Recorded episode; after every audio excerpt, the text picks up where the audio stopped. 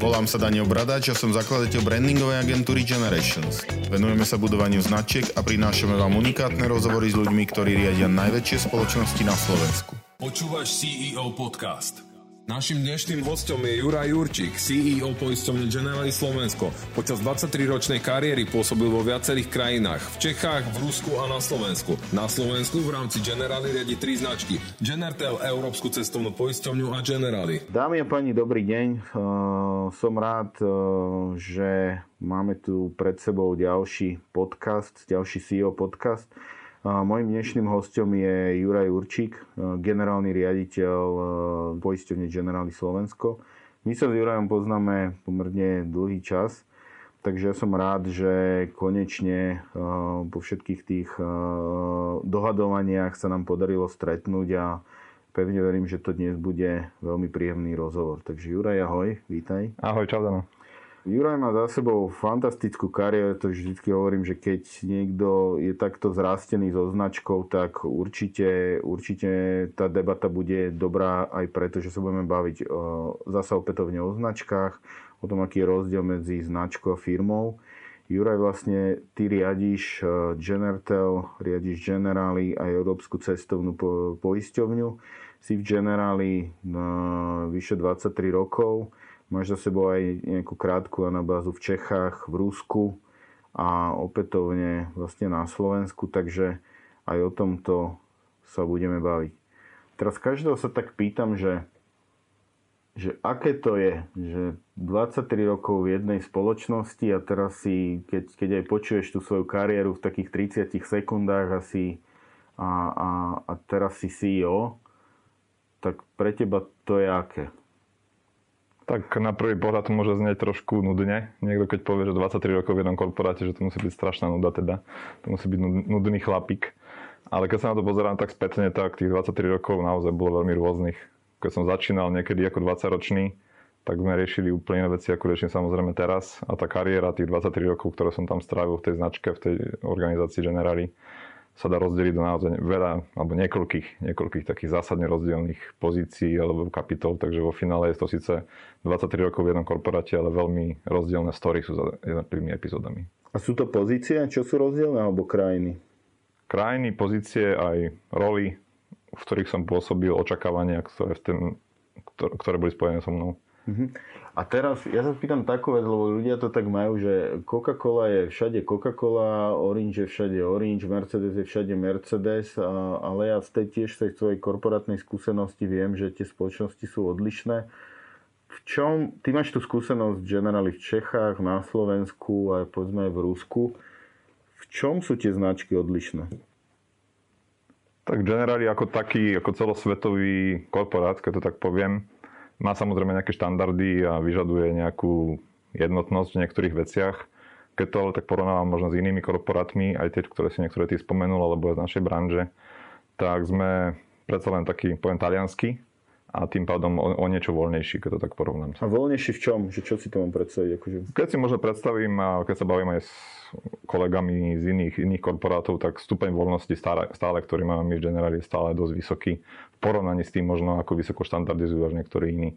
Niektorí tu možno až šnurujú, šnurujú. Že čo to je, že prístupe k produktom, alebo k riadeniu siete, alebo, alebo služieb, alebo, alebo v čom je rozdiel? V podstate tie štandardizácie sú vo všetkých možných oblastiach, čiže napríklad keď si zoberám len produkty, ako majú vyzerať, tak áno, sú dané nejaké mantinely, ale vieme pomerne dobre v nich, v nich variovať a tie lokálne produkty si naozaj prispôsobovať, čo je asi také najdôležitejšie pre každého marketera, keď to tak poviem ale aj veci, ktoré sú za tým vo vnútri firmy. Také veci ako IT systémy, máme veľkú voľnosť v tom, ako si ich usporiadame, ako budeme, ako budeme fungovať, čo zase vytvára podmienky na tie produkty a na procesy, ktoré, ktoré chceme, a služby, ktoré chceme poskytovať. Mm, super. V čom boli iné tie krajiny? Že v čom, keď ich tak môžeš zhodnotiť, že, alebo povedz ty osobne, že čo tebe dala tak každá tá krajina, alebo generály v každej tej krajine? Krajiny boli samozrejme každá iná, ale aj čas sa strašne menil, aj doba sa menila. Čiže mm. neviem teraz, či tie rozdiely sú dané krajinou alebo dobou, lebo naozaj vieme to tak ako hodnotiť a porovnávať aj tie časy. Aj to Slovensko kedysi a dnes je úplne iné. Takže ono sa to tak prelína, možno aj, aj krajinou, aj dobou. Ale v podstate asi tie stereotypy sa nezaprú, hej, čiže český fungovanie v Čechách je samozrejme iné ako fungovanie v Rusku. V Rusku je to tá obrovská veľkosť a individualizmus a tak ďalej. V Čechách je to taký, poviem, taký veľmi veľký pragmatizmus, keby som to mal povedať, aj v mhm. biznise, aj celkovo fungovaní vo firmách. A Slovensko je taký, zase poviem, univerzalizmus. Mám také dojem, že na Slovensku sme takí majstri na všetko. je nejaký rozdiel, alebo prekvapil ťa niečo, keď si sa dostal do pozície CEO na Slovensku, že ten svet sa zo dňa na deň nejako zmenil, alebo ľudia sa zmenili, alebo, alebo vnímaš tie veci nejakým spôsobom ináč, alebo väčšiu zodpovednosť, alebo čokoľvek?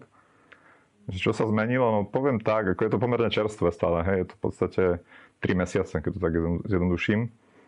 A Nezmenilo sa toho veľa, poprvé, lebo firmu poznám. Uh-huh. Ako nešiel som do žiadneho nejakého nového prostredia alebo tak, čiže veľká výhoda.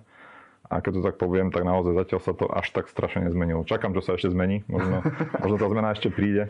Využijem tvoj masívny stôl, zaklopem tu na toto silné drevo, že aby tie zmeny alebo nejaké prekvapenia, keď prídu, boli naozaj len pozitívne. Ale zatiaľ by som povedal, že je to taký plynulý postupný vývoj a niekedy ani úplne vnímam, že teraz nepocitujem až takú neviem, zodpovednosť alebo niečo úplne nejaký iný náklad v porovnaní s tým, čo bolo dovtedy.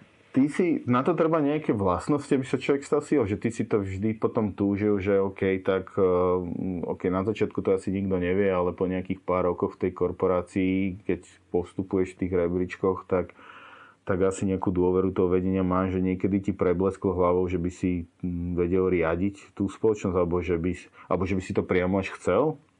Vieš čo, no asi budem vyzerať moc akože možno až taký neviem, skromný, alebo ako to povedať, ale nikdy som to takto neplánoval. Ako nemal som nejaký mhm. vytýčený cieľ, že teraz chcem byť jedného dňa generálny rediteľ alebo niečo podobné. Skôr za tie roky ten korporát ma naučil, že teda je častokrát jen taký nevypočítateľný, čo sa týka kariéry. Mm-hmm. Keď som sa kedysi stiahoval do Čiech, tak tiež som sa na to nejak nepripravoval, nejakú medzinárodnú kariéru a podobne. A takisto akože pôsobenie v Rusku prišlo v podstate zo dňa na deň. To som nečakal mm-hmm. naozaj nikdy. Ešte možno pár mesiacov pred odchodom do Ruska, keby som niekto opýtal, že či mám sen alebo nejaký plány zrobiť do Ruska, tak by som asi povedal teda, že teda je úplne mimo. To mi popíš, to ma zaujíma. Že ak je to zo dňa na deň, že ideš do Ruska. Dobre. No v podstate to tak nejak plus minus aj bolo. Mm-hmm. Ako bol som oslovený v podstate pri každej také väčšej kariérnej zmene alebo posune som bol vždycky nejakým spôsobom oslovený nadriadeným, nadriadeným ktorý povedal, tak Juraj, čo keby sa toto udialo, alebo toto by sa posunul. Niekedy je to takou otázkou, ja som nad tým ako začal rozmýšľať a tak ďalej, len to sú také potom otázky, alebo možno aj ponuky, ktoré, ako sa hovorí, že sa neodmietajú. Uh-huh. A čo rozhodlo, že si to prijal? Vieš, rozhodlo to v tom konkrétnom čase presun do Ruska.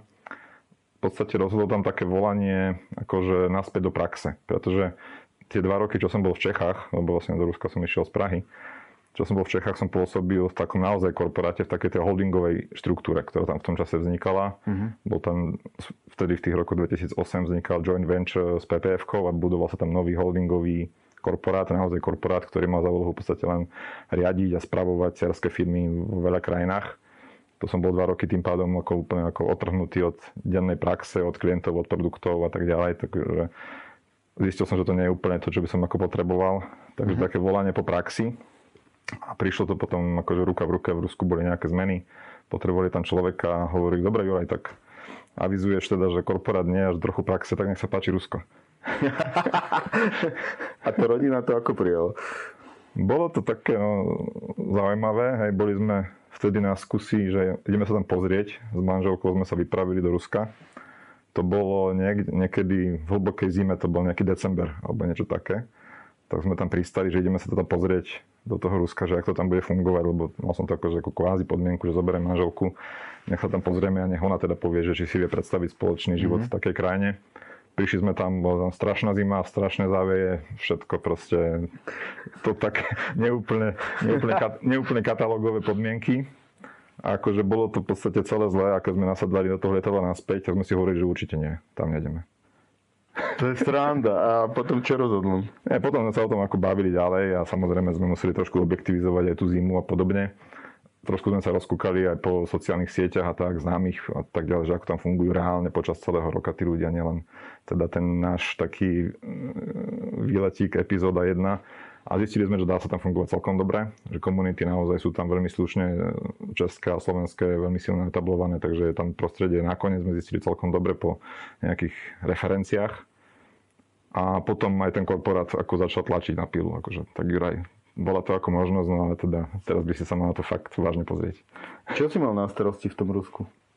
Financie. Bol som na finančný raditeľ, člen boardu zodpovedný za financie. Bol to vtedy taký kombinovaný board, boli tam vlastne zastupcovia alebo manažeri, ako keby, ktorí zastupovali obidvoch akcionárov, vtedy to bol spoločný podnik Generali a PPF. Tak ja som tam bol za stranu Generali nominovaný a mal som na starosti riadenie financí. Ja sa toto každého pýtam, že uh, aké je to riadiť ľudí, že či ty vnímaš rozdiel v riadení ľudí na Slovensku, v Čechách, v Rusku a že či si ty ako, ako líder alebo člen boardu aj ne, máš možnosť povedzme zobrať niekoho najbližšieho alebo že či odchádzate nejako, postupujete v tímoch alebo, alebo jednoducho si to tí, sú to tí ľudia v tej danej krajine a ty si hodení do vody a s nimi pracuješ nemám takýto svoj tím, ktorý by ma akože nejakým spôsobom sprevádzal po tých jednotlivých pôsobiskách. A v podstate aj, um, keď si tak svoje, tú svoju kariéru rozdelím do niekoľkých kapitol, tak v podstate vždy to bolo aj s inými ľuďmi. Do veľkej miery. Samozrejme, sme v jednej korporácii a stretávame sa rôzni kolegovia. Možno niekedy častejšie sa naše cesty stretnú, ale ono sa aj často potom rozídu a podobne. Takže akože vyslovene nejaký svoj tým nemám, ale tak zhodovo náhodne, kedy sa stretávame viacerí, možno v pravidelných intervaloch. A je rozdiel v riadení tých ľudí v jednotlivých krajinách? Áno, sú tam, sú tam rozdiely. Možno to súvisia s tým, čo som na začiatku hovoril, tie povahy. Aké, aké, aké sú tie stereotypy a také tie modely správania. Ako v Rusku to bolo také najvypuklejšie, pretože tam taký ten, poviem, líderský štýl založený na dôvere, tam je častokrát chápaný ako slabosť. Proste myslia si, že keď nevieš buchnúť po stole a poriadne zaveliť každé ráno, tak to mm-hmm. považujú za slabosť. Proste je to tam nejak historicky, kultúrne dané, že tam je ten, ten vodca, ako nepoviem ani líder, poviem vodca, sa očakáva, že proste bude ten, mhm. ktorý všetko vie, všetkých, všetkých zmobilizuje a všetko vyrieši. A mhm. to nie je úplne kompatibilné s takými tými našimi líderskými princípmi.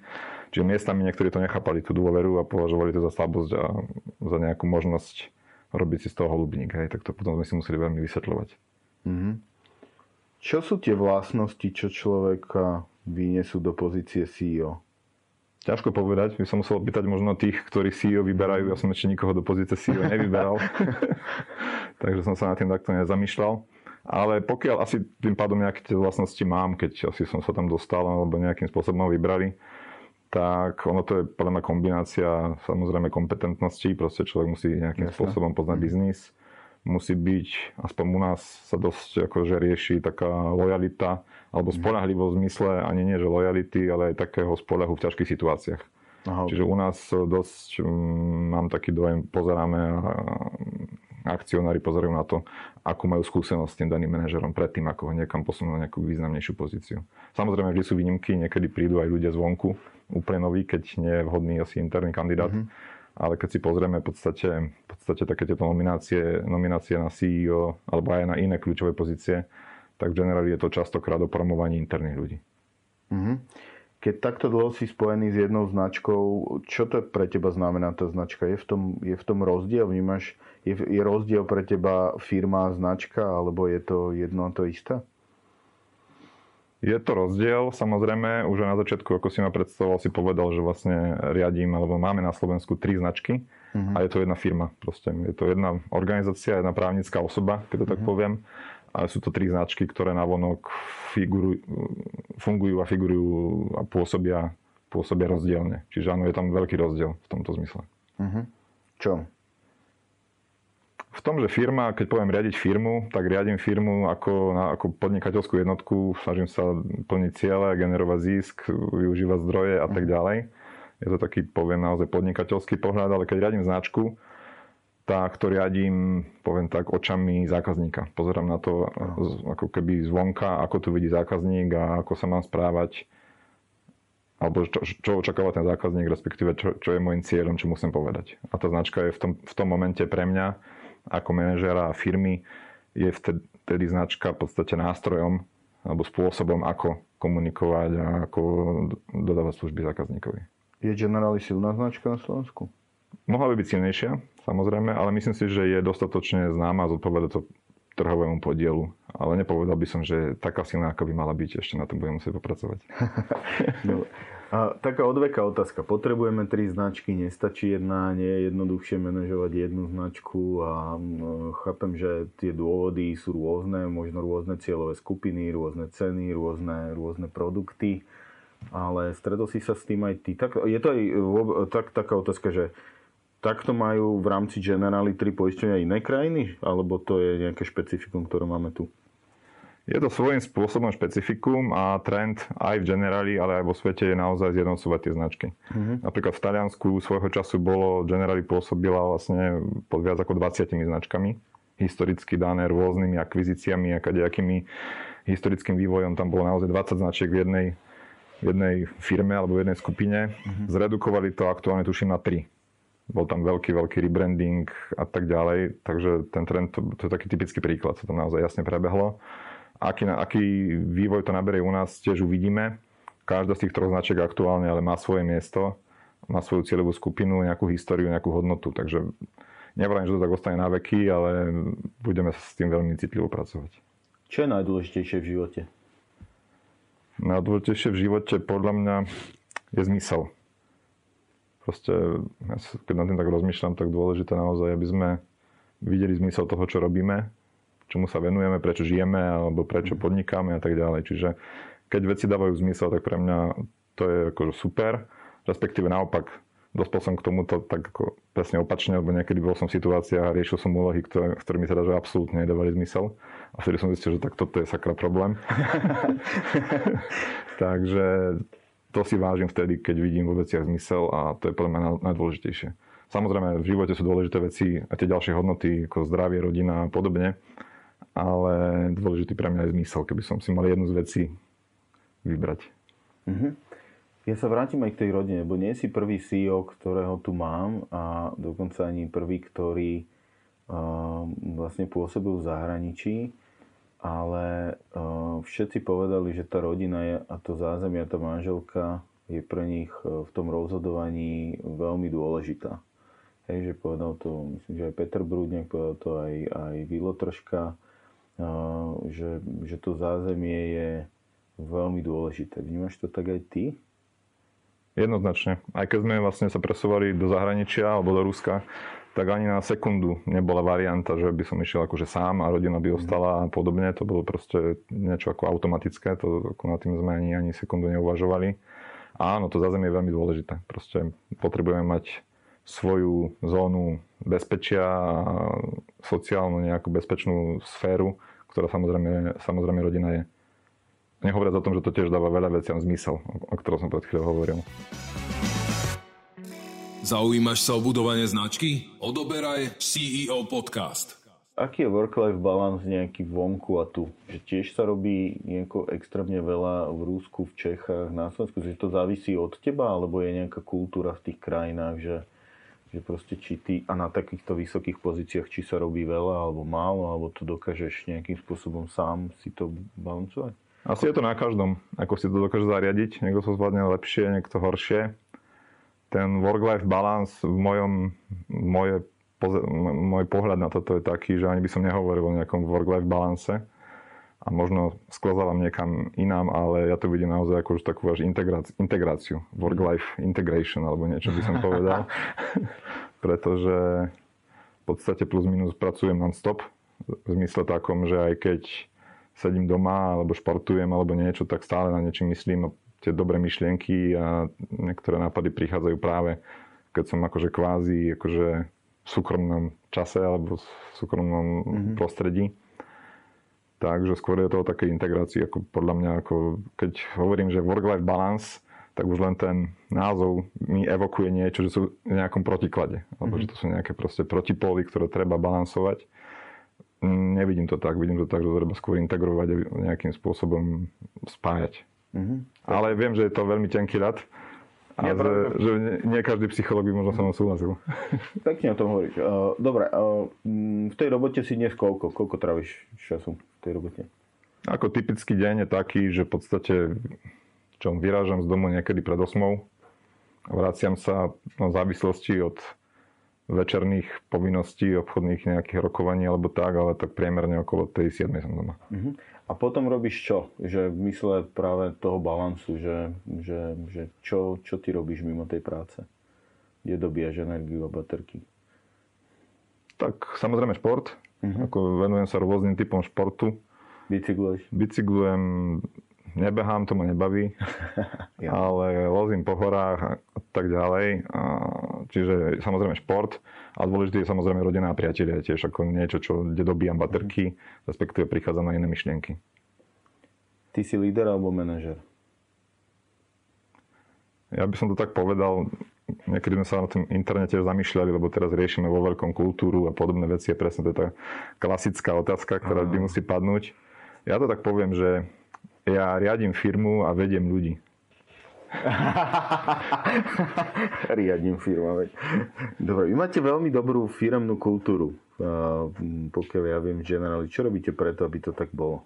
Tá kultúra smrdí od, od hlavy, samozrejme, čiže kultúra je taká, ako v podstate to razí vedenie firmy, ale kultúru si vo finále robíme všetci sami. Čiže mm-hmm. vedenie sa môže darmo snažiť, keď mm-hmm. nenájde odozvu a nebude tým žiť celá organizácia. Takže je to A prečo spoločné. si myslíš, že máte dobrú tú kultúru, že to, že to u vás funguje? Čím to je? To je ťaž, ťažké povedať. Ako ne, nemyslím si, že ju máme stále ideálnu, ale ono je to vždy relatívne.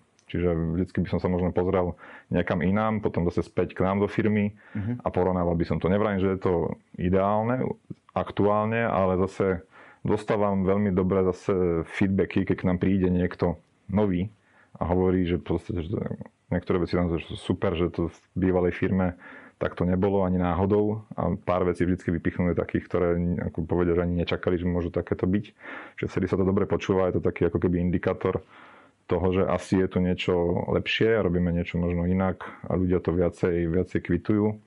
A potom ešte druhý, ďalší taký zase feedback je od bývalých kolegov, ktorí odišli, už možno roky fungujú niekde inde. A keď sa stretneme, tak vždycky ako keby v dobrom spomínajú, že á, tam to bolo vtedy super a tak ďalej. To je príjemné. Mhm. Ty si pomerne aktívny aj v komunikácii na sociálnych sieťach. Ja som si všimol, že či už je to LinkedIn alebo, alebo povedzme aj Facebook, aj ten práve tvoj športový život, ale teraz ste komunikovali vlastne ten hackathon, mal si komunikuješ aj nejaké trendy, všimol som si, že si dokonca odpromoval nejakú pozíciu, ktorú ste hľadali. To musíš, alebo to robíš, že, že to tak cítiš? Cítim to tak, baví ma to a som aj taký, poviem, zároveň zvedavý. Čiže väčšinou, keď sa objaví nejaká nová, či už sociálna platforma, alebo technológia, alebo hoci čo, nejaký mm-hmm. nový nápad v podnikaní, tak väčšinou idem to vyskúšať. Takže skôr taká zvedavosť. Na začiatku to bolo naozaj také bádanie, taká zvedavosť, čo som tak ako čakal, hej, čo to urobí, mm. aké reakcie prídu. Niekedy som to ako malo dušičkou niektoré veci tam zverejňoval a boli rôzne reakcie, naozaj veľmi rôzne, ale postupne som sa, som sa naučil a zistil som naozaj, že čo funguje. A samozrejme je to do veľkej miery spojené aj s brandingom. Akože mm. vo finále to je ten, ten cieľ. Čiže nejaká zvedavosť na začiatku, ale s tým cieľom, že zistiť, čo funguje a kde si viem, s čím si viem pomôcť v tom, čo potrebujem dosiahnuť. Pomáha to tomu budovaniu značky alebo tej, tej nejakej reputácii hlavne dovnútra, či, či návonok? Z tých, tých reakcií, čo máš? Pomáha to, pomáha to návonok hlavne, mm-hmm. pretože dovnútra tej komunikácie myslím si, že robíme dosť a som dostatočne komunikatívny a interakcií. To by som neriešil práve týmito sociálnymi sieťami a príspevkami, ale návonok to pomáha veľmi a podľa reakcií myslím si, že je to, že je to aj pozitívne vnímané. Samozrejme, vždy sa nájdú hejtery, tí musia byť a sú všade, ale to dávam trošku bokom, ale celkovo sú tie, tie, tie reakcie pozitívne. Ty si taký CEO, že k tebe sa môže hoci kto ohlásiť a vojsť, myslím teraz o zamestnancov generáli, alebo vy máte takú nejakú hierarchiu, že, že sa to nedá. Že je, že Jurčík, toho vidím len na, na fotke a, a na sociálnych sieťach. Je taká kultúra u nás, jedna z hod, našich hodnôt, aj takých oficiálnych, ale hlavne tých praktických je taká, že be open. Mm-hmm. Takže doslova sa okrem iného toto demonstruje kultúrou otvorených dverí. Čiže v podstate pokiaľ nemám na vyslovene naozaj nejaké, poviem, vážne alebo dôverné rokovanie, dvere otvorené a častokrát, nie častokrát, veľakrát za deň niekto príde, zamáva, niečo mi zakričí a vie, že pokiaľ sú dvere otvorené, tak nie je problém, že nič neriešim a že uh-huh. môžu, môžu prísť. Super. Jure, čo je tvoja najsilnejšia stránka? Nejaký taký boží dar, talent, že čo máš, čím si sa narodil, čo si rozvíjal, pomáhal ti vo všetkých tých krajinách generáli, že čo, čo je taká tvoja najsilnejšia vlastnosť, myslíš?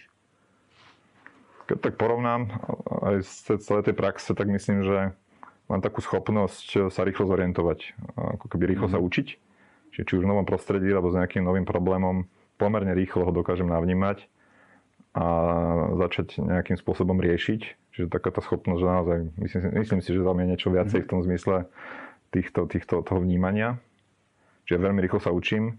Na druhej strane, ako sa úprimne, ja veľmi rýchlo zabudám. Takže nejakým spôsobom ide to cez tú hlavu rýchlo dnu a rýchlo von. ženu, to ti pripomenie určite.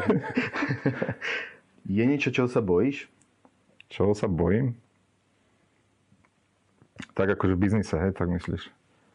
Takže akože bojím sa, ako niekedy mám vyslovene hrôzu z nejakých takých, poviem, možno až prehnaných regulácií biznise. Oh, okay. mm-hmm. Poisťovníctvo a finančníctvo všeobecne regulované a už mám niekedy naozaj z toho hrôzu, čo ešte príde a kam až nás zošnurujú, a teda nie, nie interne ako korporát, ale práve regulátory. Niekedy mám taký dojem, že už to ide príliš, príliš. Toto máš možno, však vy ste patríte medzi najsilnejšie značky uh, aj na Slovensku.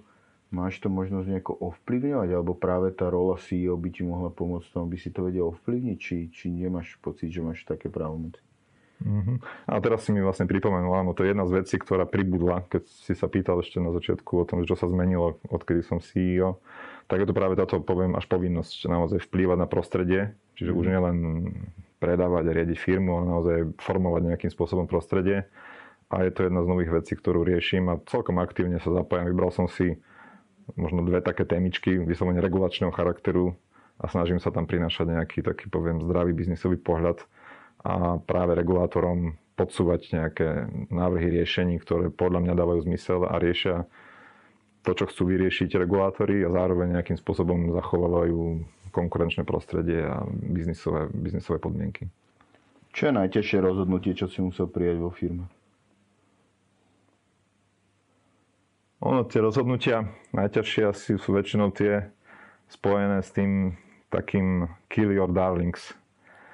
Že niekedy naozaj prijať rozhodnutie, mm-hmm. ktoré je silne proti tvojmu nejakým pocitom. Proste mám nejaký, poviem, nejaká pekná technológia, alebo niečo sa mi fakt páči, som ako keby zanietený do toho, tak spustím nejaký projekt, niečo chcem proste vyvinúť, namotivovať ľudí, aby to fungovalo a tak ďalej, aby sa sme to ako do, dostali do života, no a zrazu v nejakej fáze zistí, že nie, ono to vlastne nie na nič. Mm-hmm. A už do toho investované veľa, veľa peňazí a kapitálu a osobnej takej angažovanosti a vtedy si povedať tak stop, zahodíme to, lebo proste nikam to nevedie. To sú také ťažké rozhodnutia, ktoré nie každý je schopný urobiť. Tiež som mal s tým párkrát problém. Čiže mm-hmm. také tie rozhodnutia, ktoré sú silno podfarbené takýmito emóciami alebo nejakým citovým, citovým vzťahom. Hej. Čiže či, či už nejakému projektu, ako som hovoril, alebo aj k ľuďom. Proste niekedy, bohužiaľ, sa dostávame do situácií, že musíme riešiť také neúplne populárne alebo neúplne jednoduché aj osobné rozhodnutia. Mm-hmm. Čiže taký ten boj, rácio a emócia sú, sú ťažké. Keď nemáš dobrý deň, deň blbec, a proste sa, každý to asi máme, niekomu nič sa nám nedarí. Čo tebe pomáha, aby si to prekonal? Deň blbec, no treba sa s ním vytrapiť, ale vtedy urobím jednoduchú vec. Pozriem na mobile stránku, kde je rozvrh môjho gymu pozriem si a prihlásim sa na 7 na večer do gymu na tréning a poviem si tak a do, tam sa musím dostať, tam sa musím prepracovať a tam to do seba dostanem potom zase celé, celé von. Mm-hmm. Na čo si najviac hrdý? Čo je, že túto som aj ja proste prispel alebo čo je najväčšie víťazstvo? Čo považuješ za najväčšie víťazstvo svoje? Najväčšie víťazstvo? No, ešte sa nedostavilo, ale už sa blíži. A je spojené s tým, že chcel by som a pracujeme všetci na tom trošku zmeniť pohľad na poisťovníctvo ako také. Uh-huh. Aby poisťovací neboli takí tí vnímaní ako takí tí tradiční poisťovací, čo chodili od dverí k dverám, klopali na ne, predávali poistky a potom už ich nikto nikdy nevidel. A tá reputácia celého tohoto odvetvia touto praxou dosť utrpela v minulosti a som rád, že sa nám darí toto meniť. Búrať naozaj tieto staré mýty, stereotypy a predsudky a dávať to v novom svetle a ukazovať, že aj to poisťovníctvo môže byť dôveryhodné, že je to normálny biznis, robia ho normálni ľudia a že je tam reálny záujem človeku pomôcť. A to sa ako dá? To sa dá práve, práve brandingom a celkovou komunikáciou so zákazníkom. Uh-huh. A nejakú automatizáciu alebo nejakým inováciou v tomto, či? Ty si myslíš, že to náhra, ozaj toto je taká väčšiná debata, že či v tom poisťovníctve tá automatizácia, aplikácie alebo nejaký self-care dokáže nahradiť ten, ten kontakt, to, to, to poradenstvo, sprostredkovanie, alebo, alebo si myslíš, že nie? Do určitej miery áno, ale, ale definitívne nie. Akože nebude to nahradené, nevymiznú, nevymiznú poisťováci, keď to tak mm. zjednodušene povedať, alebo tí finanční poradcovia, ale asi nahradí pri tých produktoch, ktoré sú také tie Eh, komoditné, typu povinné zmluvné poistenie alebo cestovné uh. poistenie, čo si potrebujem kúpiť, tak to si kúpim na webe a nemám problém a nemusím nikam chodiť a podobne. Ale ľudia väčšinou sú moc pohodlení na to, aby si študovali veci typu životná poistka, rozmýšľali, ako ju urobiť. Vtedy je naozaj jednoduchšie a rozumnejšie zavolať človeka, toho, kto, kto sa tomu venuje, nejakého profesionála, aby mu s týmto poradil. Čiže tam myslím si, že tá ľudská pohodlnosť preváži a respektíve a nebude to niekto študovať sám a vždy si pozve niekoho, komu verí. Čiže skôr to bude o tej dôvere. Ty si tiež myslíš, že finančná negramotnosť je problém tejto republiky a ľudí, ktorí tu sme, žijeme? Keby len finančná, vieš. tých negramotností, tých negramotností tu vidím viacej. Akože nemalo by to byť o politike, ale myslím si, že tu je veľká politická negramotnosť. Mm nejakým spôsobom, ale samozrejme finančná takisto, keď späť k téme teda, áno, je to problém. Čo a... sa s tým dá robiť? Lebo ja mám pocit, že všetci o tom hovoria, veľmi veľa súkromných inštitúcií, každý má nejaké programy, projekty, veci, ale všetko to je ako keby substitúcia, náhrada nejakého systémového riešenia. Čo sa s tým dá robiť? My sme tomu vlastne ani počas komunizmu, ani potom vlastne neboli nikto nejako vychovávaný. Čo sa s tým dá robiť? Tak negramotnosť podľa ma odstraníš iba osvetou a výučbou. Takže proste naozaj treba do nekonečna investovať do toho, vysvetľovať ľuďom, prečo je to dôležité starať sa o svoje peniaze. Ale v podstate podľa mňa je to ani, netreba začať od financií ako takých, ale treba začať všeobecne od zodpovednosti o, o, vlastné, o vlastný osud, keď tak poviem. Proste, mm-hmm. keď človeku, mm-hmm. ten, kto si nevie postražiť financie, tak si väčšinou nevie postražiť ani iné veci v živote a potom väčšinou má problém nielen s financiami, ale aj s čím iným. Takže skôr je to také všeobecnej zodpovednosti a gramotnosti, ako čisto o finančnej. Ty si sa to kde naučil? Na škole? Alebo v živote? Ja som sa to naučil, áno, na škole. Študoval som účtovníctvo, takže tam tých financií akože bolo dosť, bolo dosť. Ale tá zodpovednosť, tam je asi, tu som dostal ešte niekedy veľmi dávno, asi v detstve a podobne. Proste bol tam ako tlak a dôraz na to, že naozaj máš to vo svojich rukách, tak sa staraj.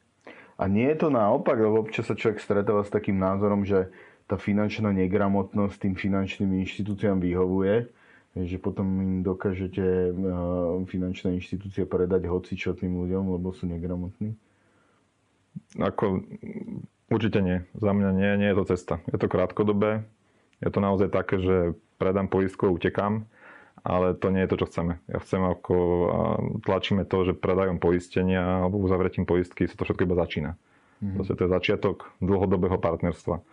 A keď to má byť partnerstvo, tak to musí byť férové, win-win a musí to mať zmysel. Čiže ako pre mňa nemá zmysel predávať poistky bez hlavu človeku, ktorý nevie, na čo to je a len bez hlavu niekomu dôveruje.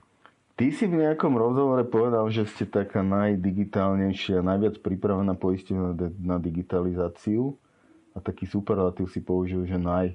To je PR, alebo to je naozaj? Som presvedčený, je to naozaj. A zase nemám to z vlastnej hlavy, lebo zase neviem úplne porovnávať, nevidím do iných firiem. Ale je to aj na základe feedbacku od ľudí, ktorí v tých iných firmách sú a vidia to. Hej. Čiže či už napríklad rôzni obchodní partnery, ktorí spolupracujú s rôznymi inými poisťovňami, hovoria o nás proste tá generalita to má najlepšie, najdigitálnejšie zvládnuté. Takisto, keď k nám prichádzajú ľudia z iných poisťovní, tak veľmi kvitujú a hovoria v dobrom na to, ako, ako fungujeme, ako máme nastavené procesy. Že je to také, poviem, odpozorované. Nemám, to, nemám na to nejaký rebríček alebo kritéria, kde by som povedal, že na základe ktorých konkrétnych kritérií to je. Ale keď to tak počúvam, tak si myslím, že to tak je, ja som o tom presvedčený.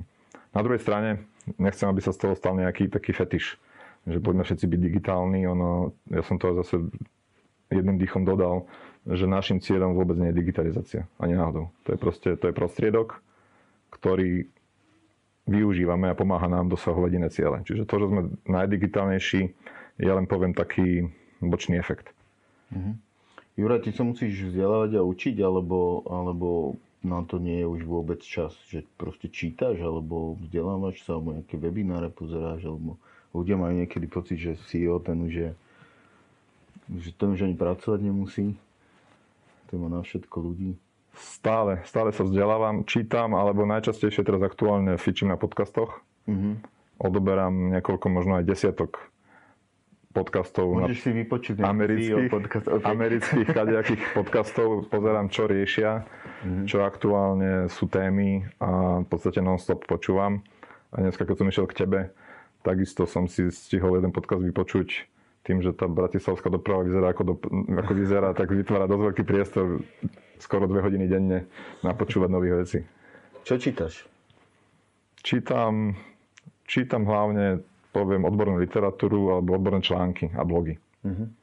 Je to pre mňa taká efektívna forma, ako v efektívnej forme dostať zhustené informácie. Ako určite nečítam knihy, bohužiaľ nemám na to Jasne. ani čas, ani nikdy som nebol nejaký veľký čitateľ skoro som taký pragmatický konzument informácií užitočných, ktoré si ako viem, viem veľmi rýchlo nájsť. Mm-hmm. Ktorá slovenská značka je podľa teba taká zaujímavá, cool, perfektná, lokálna slovenská? Čo ťa baví? Ako asi nebudem originálny, poviem Asset. Mm-hmm. Prečo? Pretože ma baví na nej hlavne to, že to je fakt krásny príklad toho, že Slováci dokážu veci. Mm-hmm. Dokážu pre, preraziť nielen na Slovensku, v našom malom, krásnom, ale samozrejme vo svete a globálne. Čiže to ma na tom akože fascinuje a bol by som rád, keby sa o tejto značke hovorilo naozaj pozitívne ako o vzore. Nie ako naopak, niektorí to používajú presne v opačnom konšpiračnom kontexte a podobne. To ma ako fakt mrzí. Ty si tiež myslíš, že my Slováci sa nevieme predať? Že sme takí nejaký príliš kritický na seba? Všeobecne tak je. Všeobecne áno. Hej. Sme takým nejakým spôsobom veľmi prispôsobiví, zmierime sa so súdom, ak sa povie, len niektorí z nás, alebo malé percento podľa mňa Slovákov dokáže ísť a bojovať za svoj sen. Čo svetové značky, ktoré sa ti páči? Svetové, no asi tiež nebudem originálny, poviem, že Apple. Uh-huh. Prečo? Ale pre všetko možné a nebudem tu teraz rozoberať všetky uh-huh. veci, ktoré sa okolo nich ako riešili, ale hlavne, hlavne ma baví to, že ona funguje, tá značka. Aj potom, keď odtiaľ odišiel teda nebohý Steve Jobs, uh-huh. Vtedy som fakt čakal, čo s tou firmou bude, čo s tou značkou bude, ako bolo to o ňom. Uh-huh. A čuduj sa svete, veľmi som sa čudoval a fakt som rád, že tá firma aj bez neho funguje fakt, fakt super. Je to stále, stále top, najlepšia firma, pre, podľa mňa ako firma, ako organizácia že dokáže fungovať a dokážala sa ako keby odosobniť od toho, od toho vodcu, ktorý to kedy si postavil. Fakt som čakal, ako to s nimi dopadne a vyzerá, že okrem toho, že postavil firmu, tak aj vytvoril prostredie, našiel successora a tá firma vie ísť ďalej. Čiže Slovensko to... je aká značka? Slovensko? Aha, to sa nikoho nepýtal, to ma teraz zaujíma. Ani neviem, či to niekto vníma ako značku. Ako myslíš teraz zahraniční, ako mm-hmm. sa na nás pozerajú? Tak máš tú skúsenosť, bol si niekde, že či sa pozerajú tí ľudia, či sa im niečo vybaví, ako prvé my vždycky nevieme.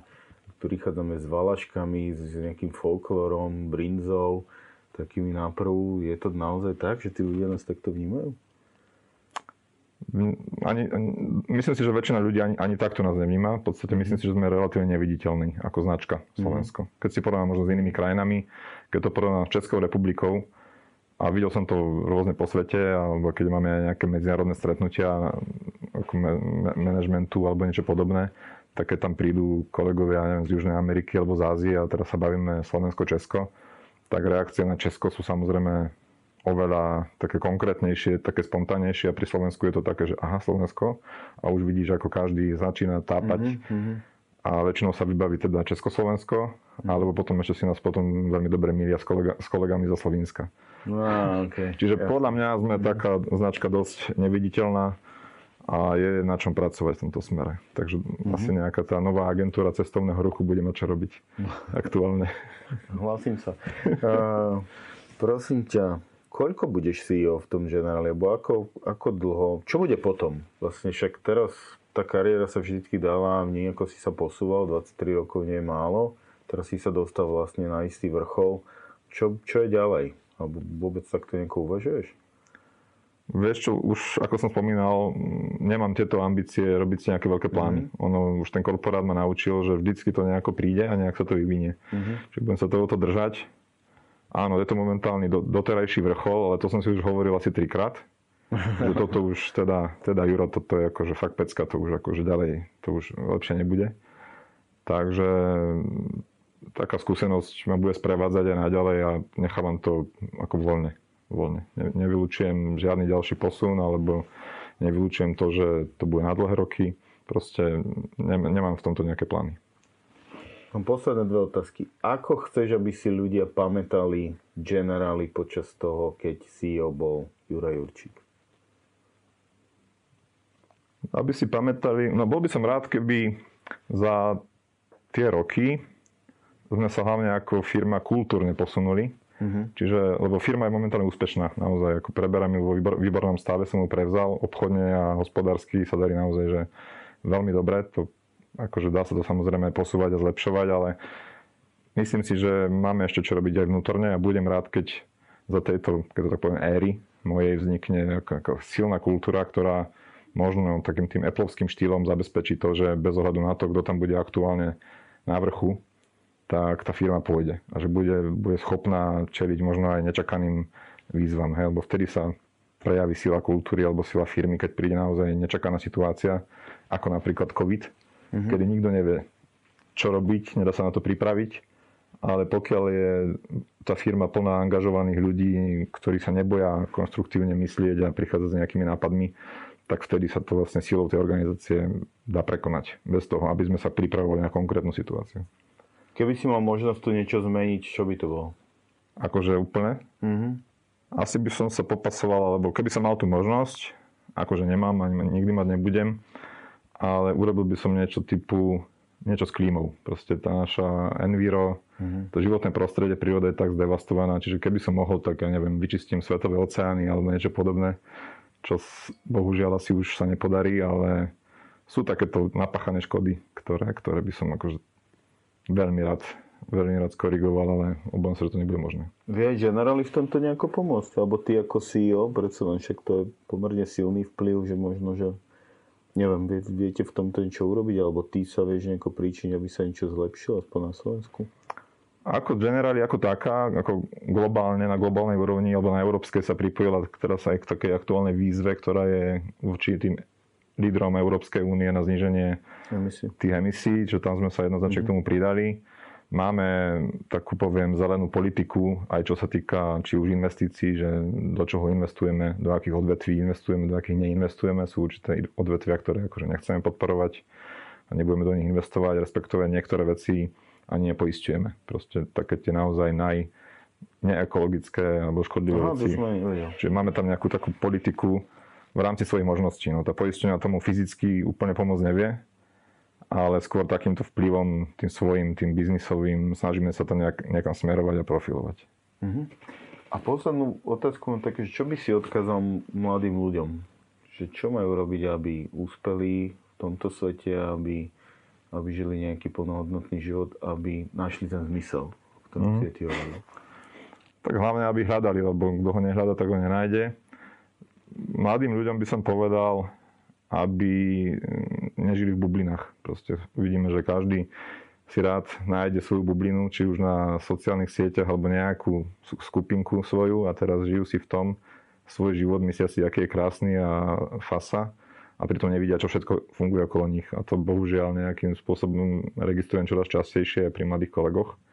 Takže snažím sa ich ako keby z tej bubliny vykopnúť a vystrčiť niekam von lebo len vtedy vedia nájsť nejaké nové, nové situácie, nové, nové výzvy, témy a vo finále sa v tom nájdú oveľa lepšie ako v tom doterajšom bublinovom fungovaní. Čiže doporučujem všetkým byť zvedaví a hľadať kolo seba. Ďakujem za rozhovor. Ďakujem vám. Zaujímaš sa o budovanie značky? Odoberaj CEO Podcast.